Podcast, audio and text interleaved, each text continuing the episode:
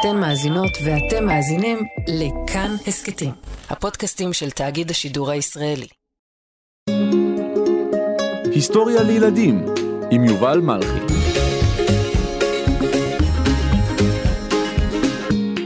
מרק שאגאל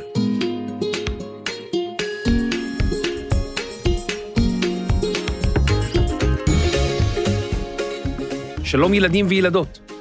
חשבתם פעם על כך שאולי יש משהו מעבר למציאות שאנחנו מכירים? אולי מציאות על? ואני לא מתכוון לסרטי מדע בדיוני, אלא דווקא לסגנון ציור שנקרא סוריאליזם.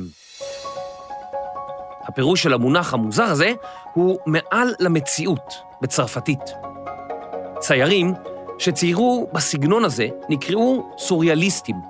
הם היו קבוצת אומנים שרצו ליצור את העולם מחדש, ללא סדר והיגיון, דרך אומנות.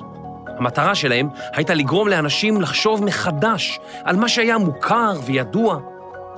אחד מהאנשים הסוריאליסטים האלה היה הצייר היהודי המפורסם ביותר בעולם.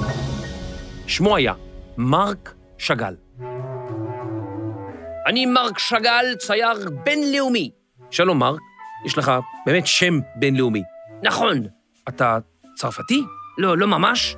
מה, אתה אוסטרי? לא, לא ממש. אז אתה אולי... טוב, טוב, קוראים לי מוישה. מוישה? כן, כמו בשיר, נו, לדוד מוישה הייתה חווה, היא היה... באמת? אבל איך... אתה יודע מה? בוא נתחיל מההתחלה. מרק שאגאל נולד בכלל בשם מוישה סגל, ב-7 ביולי 1887. מישהו כאן נולד ב-7 ביולי? יפה. מוישה נולד בעיירה קטנה ברוסיה, כיום במדינת בלרוס. מוישה היה הבכור מבין תשעת ילדיהם של יחזקאל ופייגה איטה סגל.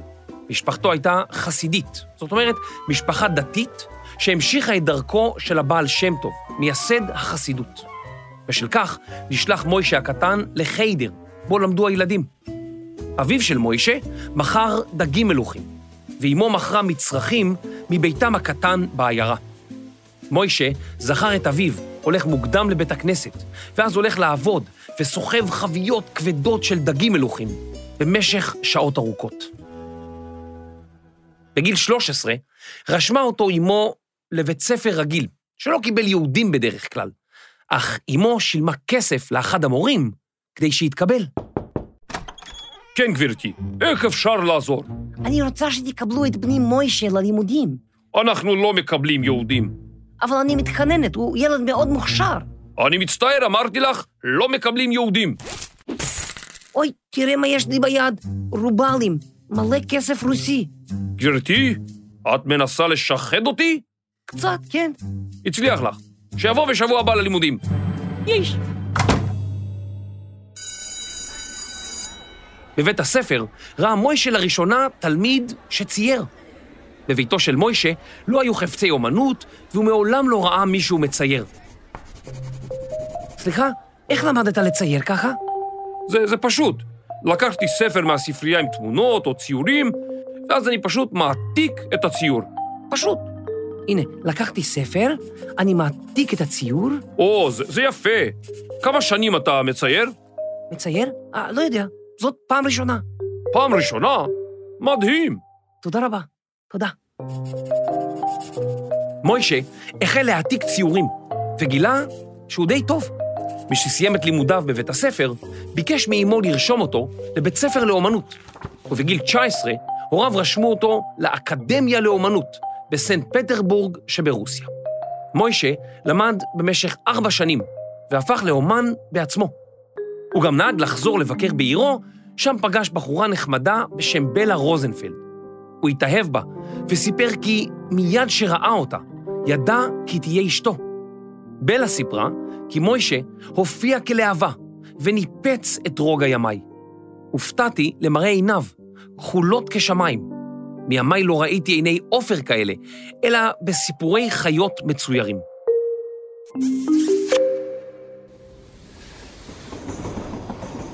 בשנת 1911 קיבל מוישה מלגה, סכום כסף, ועבר לפריז, שם למד ועבד. בפריז הוא נחשף לסגנונות שונים והכיר אומנים רבים. הוא גם שינה את שמו כדי שיישמע צרפתי יותר, והפך ממוישה סגל למרק שאגאל. מרק התגעגע לבלה, והחליט לנסוע לויטבסק, להינשא לה, ולחזור עימה לפריז. לפני שחזר, הוא הציג בתערוכת יחיד בברלין, תערוכה רק שלו. חלק ממבקרי האומנות כינו אותו חסר כישורים, אך מבקרים אחרים אמרו כי הוא האומן הצעיר המשמעותי ביותר באותה תקופה. אחד מציוריו של שאגאל באותה תקופה הוא היהודי בירוק, ציור של אדם יהודי שפניו וכובעו ירוקים. ציור אחר שלו נקרא מעל ויטבסק, העיירה שלו, ובו רואים את עיירתו. במרכזה בניין גדול, ויהודי בגודל עצום מקבץ נדבות, ועובר עם שק על כתפיו ומקל הליכה בין גגות העיירה. שאגאל חזר לויטבסק ותכנן לחזור לפריז, אבל הוא לא הספיק. בשנת 1914 הוא ובלה התחתנו, ומיד לאחר מכן פרצה מלחמת העולם הראשונה. שאגאל גויס לצבא רוסיה.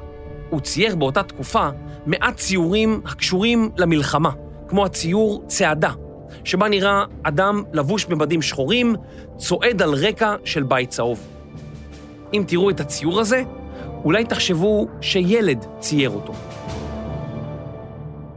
לאחר מלחמת העולם הראשונה, עלו ברוסיה לשלטון הקומוניסטים, בראשות לנין.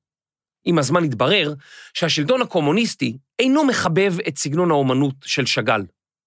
שאגאל הקים וניהל את האקדמיה לאומנות בביטבסק, משם נדד למוסקבה, ועסק בעיצוב תפאורה לתיאטרון היהודי של מוסקבה.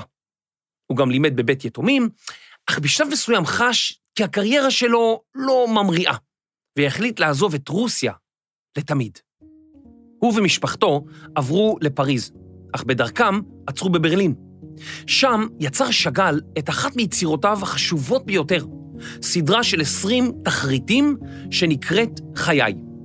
תחריט הוא סגנון באומנות, שבו חורטים דימוי על גבי לוח הדפסה, ואז מורחים צבע. כאשר מנקים את הצבע, נשאר רק הצבע שבין החריצים. שאגאל הקדיש את סדרת התחריטים לזיכרונות מעיירת ילדותו. אה, גם אני אוהב לצייר את זה. אה, פיצקי, מה קורה? אה, הכל טוב, אין כמו לצייר זיכרונות ילדות. אתמול ציירתי חילזון, שלשום פרה. בשמיים ראיתי ענן בצורה של דרקון יורק. אש? דרקון יורק אש? לא, חומוס. מה? נו, נו באמת, ראית פעם דרקון יורק משהו אחר חוץ מאש? מה, מה הוא ירק? חומוס. אה, צודק, צודק. אוי, זה הכי כיף לצייר זיכרונות ילדות. טוב, פיצקי, אתה ילד. כל הזיכרונות שלך הם זיכרונות ילדות. אה, נכון. טוב, אני הולך לאסוף עוד זיכרונות. להתראות.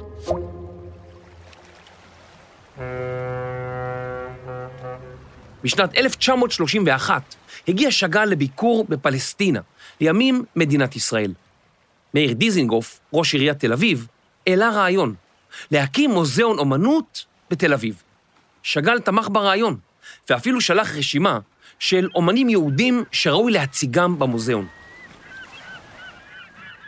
שאגאל ומשפחתו סיירו במצרים וראו את הפירמידות. לאחר מכן, כאשר הגיע שאגאל לחופי הארץ, משמר של כבוד חיכה לו, ואת החודשיים שבילה פה הוא הקדיש לסיורים וליצירה. הוא ביקר בירושלים, בתל אביב ובצפת. לפני שחזר לאירופה, נערכה עבורו מסיבת פרידה, ואפילו חיים נחמן ביאליק נשא נאום עבור האומן היהודי הידוע.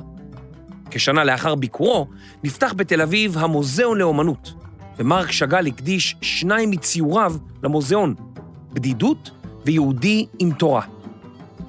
במהלך טקס הפרידה לשאגאל, ממש לפני שהפליג לאירופה, הוא אמר, המון רגש יהודי מפעפע בגרוני. מתפלא אני כיצד קומץ אנשים, מוקף שנאה יותר מאהבה, בונה ויוצר ארץ חדשה. המילה קומץ היא כמות קטנה, למשל קומץ אנשים, כמות קטנה של אנשים. לאחר שמרק שאגאל עזב, כתב לו ביאליק מכתב, בו ביקש שלא ישכח את יהודי ארץ ישראל, והוא גם הוסיף, כל הזמן מדברים עליך פה. אתה לא משחק לפעמים? שאגאל המשיך לצייר, וציוריו הפכו פופולריים. הוא היה לצייר מפורסם, ורבים רצו להציג את יצירותיו. אלא שאז הגיעו הנאצים. בשנות ה-30 של המאה ה-20, המאה הקודמת, עלתה לשלטון בגרמניה המפלגה הנאצית. היא התייחסה בזלזול ליהודים, בזה ליצירותיו של שאגאל, וחלק מציוריו וציוריהם של ציירים יהודים אחרים נאספו ונשרפו.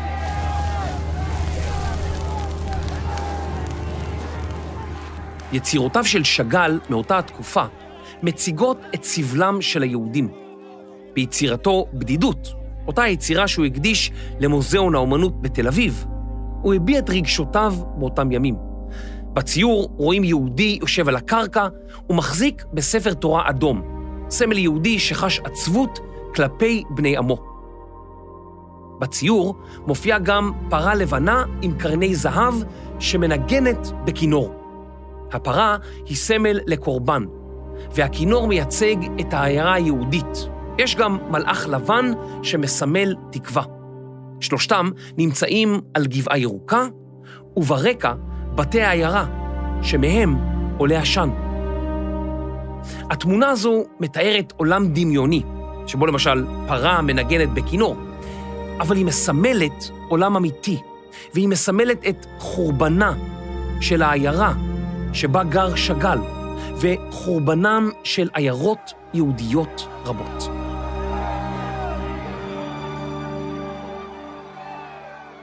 בשנת 1940 פלשו הנאצים לצרפת, ושאגאל נמלט לארצות הברית, לאחר ששמו הופיע ברשימה של אומנים אירופאים שהיו בסכנה.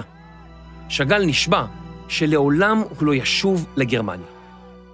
לאחר המלחמה, בשנת 1949, חזר מרק שאגאל לפריז, ושם חי עד מותו. מרק שאגאל האריך ימים, ונפטר בגיל 97. על עבודתו הייחודית הוא קיבל פרסים רבים, כולל אות ליגיון הכבוד מממשלת צרפת, פרס וולף לאומנות, ואפילו פרס יקיר העיר ירושלים. מה זה אומר פרס יקר בירושלים? מה? מה זה אומר? אמרת פרס יקר בירושלים. מ- מי אתה?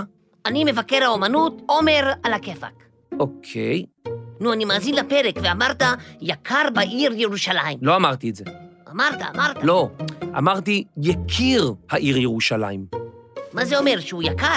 כמה הוא עולה? לא, לא יקר בכסף. יקר כמו, אה, כמו אימא יקרה לי. אה, פעם שמעתי את אבא אומר את זה. לא, לא, לא, יקר כמו אהוב. אה, אז אהוב העיר ירושלים. כן, בדיוק. אוקיי, תמשיך, תמשיך. אני מסוקרן, מרותק, מעוניין, מלומד. תמשיך. אז מה בעצם מיוחד כל כך בציורים וביצירות האומנות של מרק שאגאל? קודם כל, הוא לא רק צייר, הוא היה גם אומן של תפאורות לתיאטרון, קרמיקה, זכוכית, רקמה ועוד. הוא הושפע מזרמים שונים באומנות. זאת אומרת, שאפשר לזהות בציורים שלו סגנונות שגם אומנים אחרים בתקופתו ציירו לאורם. למשל, סגנון הקוביזם. המונח הזה מזכיר לכם משהו? אם אמרתם קובייה, אתם צודקים. למעשה, לא מדובר על ציורים של קוביות, אלא על הסגנון שבו לוקחים תמונה וחותכים אותה לצורות גיאומטריות, למשל משולש או מרובע. ואז מניחים צורה על צורה, כדי ליצור תמונה שכביכול אנחנו מכירים, אבל צריך לחשוב קצת כדי להבין מה היא מייצגת עכשיו. הצייר הקוביסטי הידוע ביותר הוא פבלו פיקאסו. גם שאגאל צייר ציורים שכאלו. למשל הציור "אני והכפר", שבו אפשר בקלות לזהות את הצורות הגיאומטריות. כל אחת מובחנת מהאחרות בצבעים שונים, ויחדיו כל הצורות יוצרות ציור, שבו רואים מוטיבים מחיי הכפר, או מחיי העיירה הקטנה שבה גדל מרק שאגאל. חיי הכפר הם מוטיב חוזר ביצירתו של שאגאל.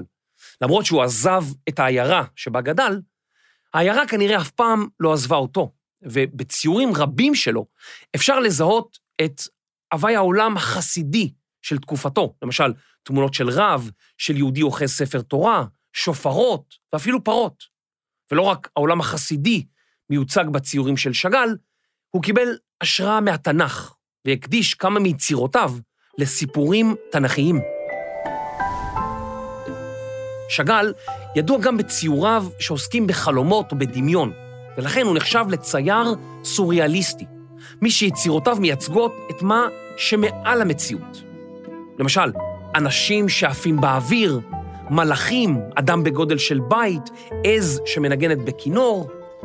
ויש עניין נוסף שמייחד את היצירות של שאגאל, הצבעים שבהם השתמש. מצד אחד, שאגאל לא השתמש בגוונים רבים, אבל ביצירותיו הוא יצר אווירה מיוחדת, נוף מיוחד, אנשים מיוחדים. והצבעים שבהם הוא השתמש לא תמיד היו זהים לצבעים שאנחנו מזהים בנוף, ולכן הם יצרו תמונות דמיוניות. מה שמיוחד בציורים של שאגאל, שהם נראים שמחים, צבעוניים, מלאים בחיים.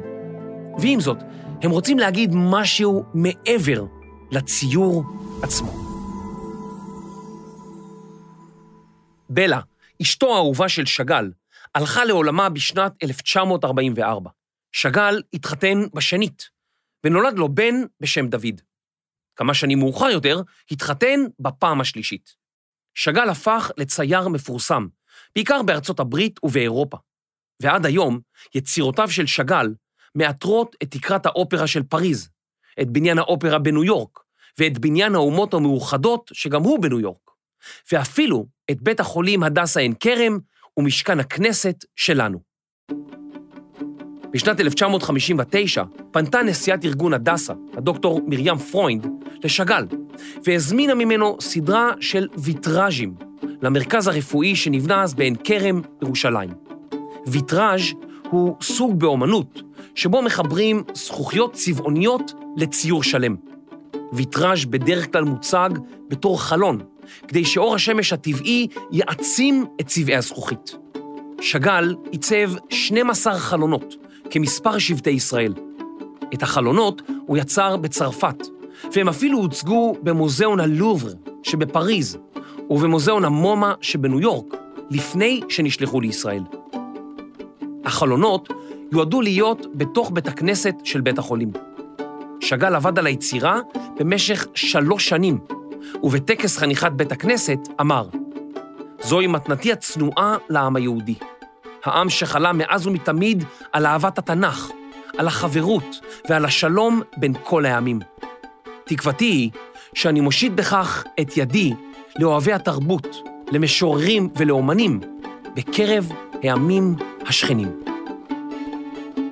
החלונות מחולקים לארבע קבוצות, בכל אחת שלושה חלונות, והם מסודרים זה לצד זה, לפי הסדר שבו השבטים מוזכרים בתנ"ך. החלונות הותקנו קרוב לכיפת בית הכנסת, כדי שאור השמש יחדור דרכם, וצבע החלונות משתנה בהתאם לשעה ולמיקום השמש בשמיים. בשנת 1973 יצאה סדרת בולים המתארים את חלונות שאגאל. אוי, זה כל כך יפה. היי, פיצקי, מה קורה? הכל בסדר. איך אתה? אני גם בסדר גמור. אתה יודע, לפעמים אני מרגיש כמו מרק שאגאל. אה, באמת? אתה מצייר? לא, מפסל? לא. אתה עוסק באומנות אחרת? לפעמים אני עוסק בצביעה לפי מספרים. אני צובע קנבס שיש עליו מספרים, וזה ממש כיף. איזה יופי. אז בגלל זה אתה דומה למרק שאגאל. לא, בגלל החלומות. איזה חלומות? חלומות. אמרת שיש לו חלומות. פעם היה לי חלום על ג'ירפה שאוכלת ארטיק, וחלום שאני רוכב על סוס עשוי משוקולד, והיה חם, והסוס נמס, וזה היה חלום מאוד מורכב. פיצקי, על מה אתה מדבר? חלומות שאגאל, אתה אמרת, חלומות שאגאל. לא חלומות, חלונות. חלונות? איזה מילה מצחיקה. חלונות, חלונות, חלונות. אתה יודע שאם אומרים חלונות הרבה פעמים זה מאוד מצחיק? טוב, אני הולך לצבוע קצת מספרים, בדיוק אני צובע את 22 בירוק. אה, להתראות. אוי, פיצקי הזה לפעמים כל כך מבולבל. טוב, חלומות שאגאל. אה, חלונות, חלונות. כאשר משכן הכנסת החל להיבנות בשנת 1960, יושב ראש הכנסת הציע להתקין יצירה קבועה בבניין החשוב ביותר למדינת ישראל. ההצעה הביאה לדיונים על סוג היצירה, ואפילו על המיקום הנכון ביותר עבורה. בשנת 1964 פנה יושב ראש הכנסת לשג"ל וביקש ממנו ליצור יצירת אומנות למשכן הכנסת. הוא הציע שפסוקים מהתנ"ך יהוו נושא ליצירה. שאגאל יצר שלושה שטיחים ענקיים, וזה לא היה קל. הוא ועוזריו עבדו כארבע שנים על שלושת השטיחים. הם השתמשו ב-150 קילוגרם של צמר ובכ-180 גוונים של צבע. השטיחים מציגים אירועים תנכיים, כמו למשל חלום יעקב, משה ולוחות הברית, שרה אימנו וחזון ישעיהו, פה ישרור שלום בעולם. הנושא של השטיח הגדול מבין השלושה הוא יציאת מצרים. וגם כאן, לא רק דמויות מהסיפור של יציאת מצרים נראות בשטיח, אלא גם דוד וראשו של גוליית, אהרון הכהן, ענן שמסמל השגחה עליונה, ואפילו שישה נרות, סמל לקורבנות השואה. הנושא של השטיח השלישי הוא שיבת ציון, או הכניסה לירושלים, ורואים בו את דוד המלך נושא ספר תורה, ומולו אנשים רוקדים. האנשים הללו הם החסידים, המייצגים את העולם היהודי הישן, וצברים, סמל לשיבת ציון המודרנית, וליהודי החדש שחי במדינת ישראל.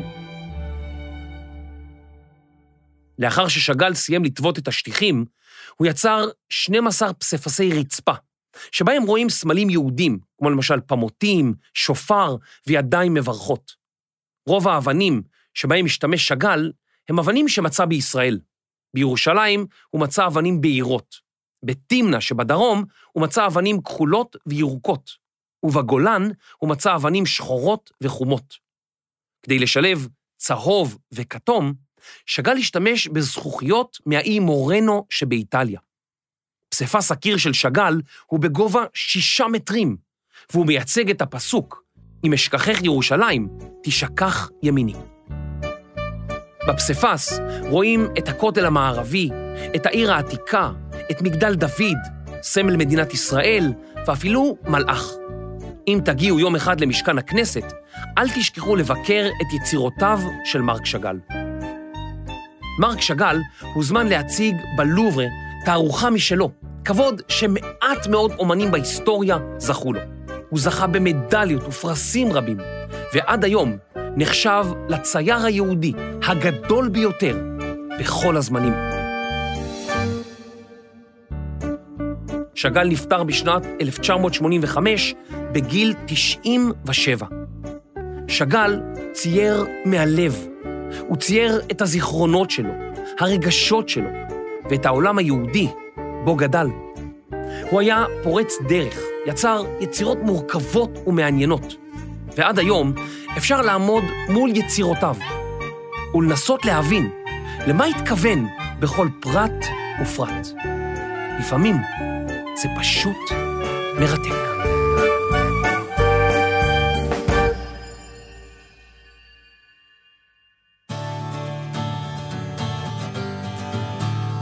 מחקר, כתיבה, עריכת לשון ועוברת מגג לגג, דינה בר מנחם. זהירות. עריכה, קריינות וצבוע בירוק, יובל מלכי. עיצוב פסקול, מיקס, והכי אוהב לרקום סאונד בשטיחים, אה? אסף רפפורט. הפקה ולומדים בחיידר, ניר גורלי, טל ניסן ורני שחר. אני יובל מלכי, היסטוריה לאומנים ואומניות.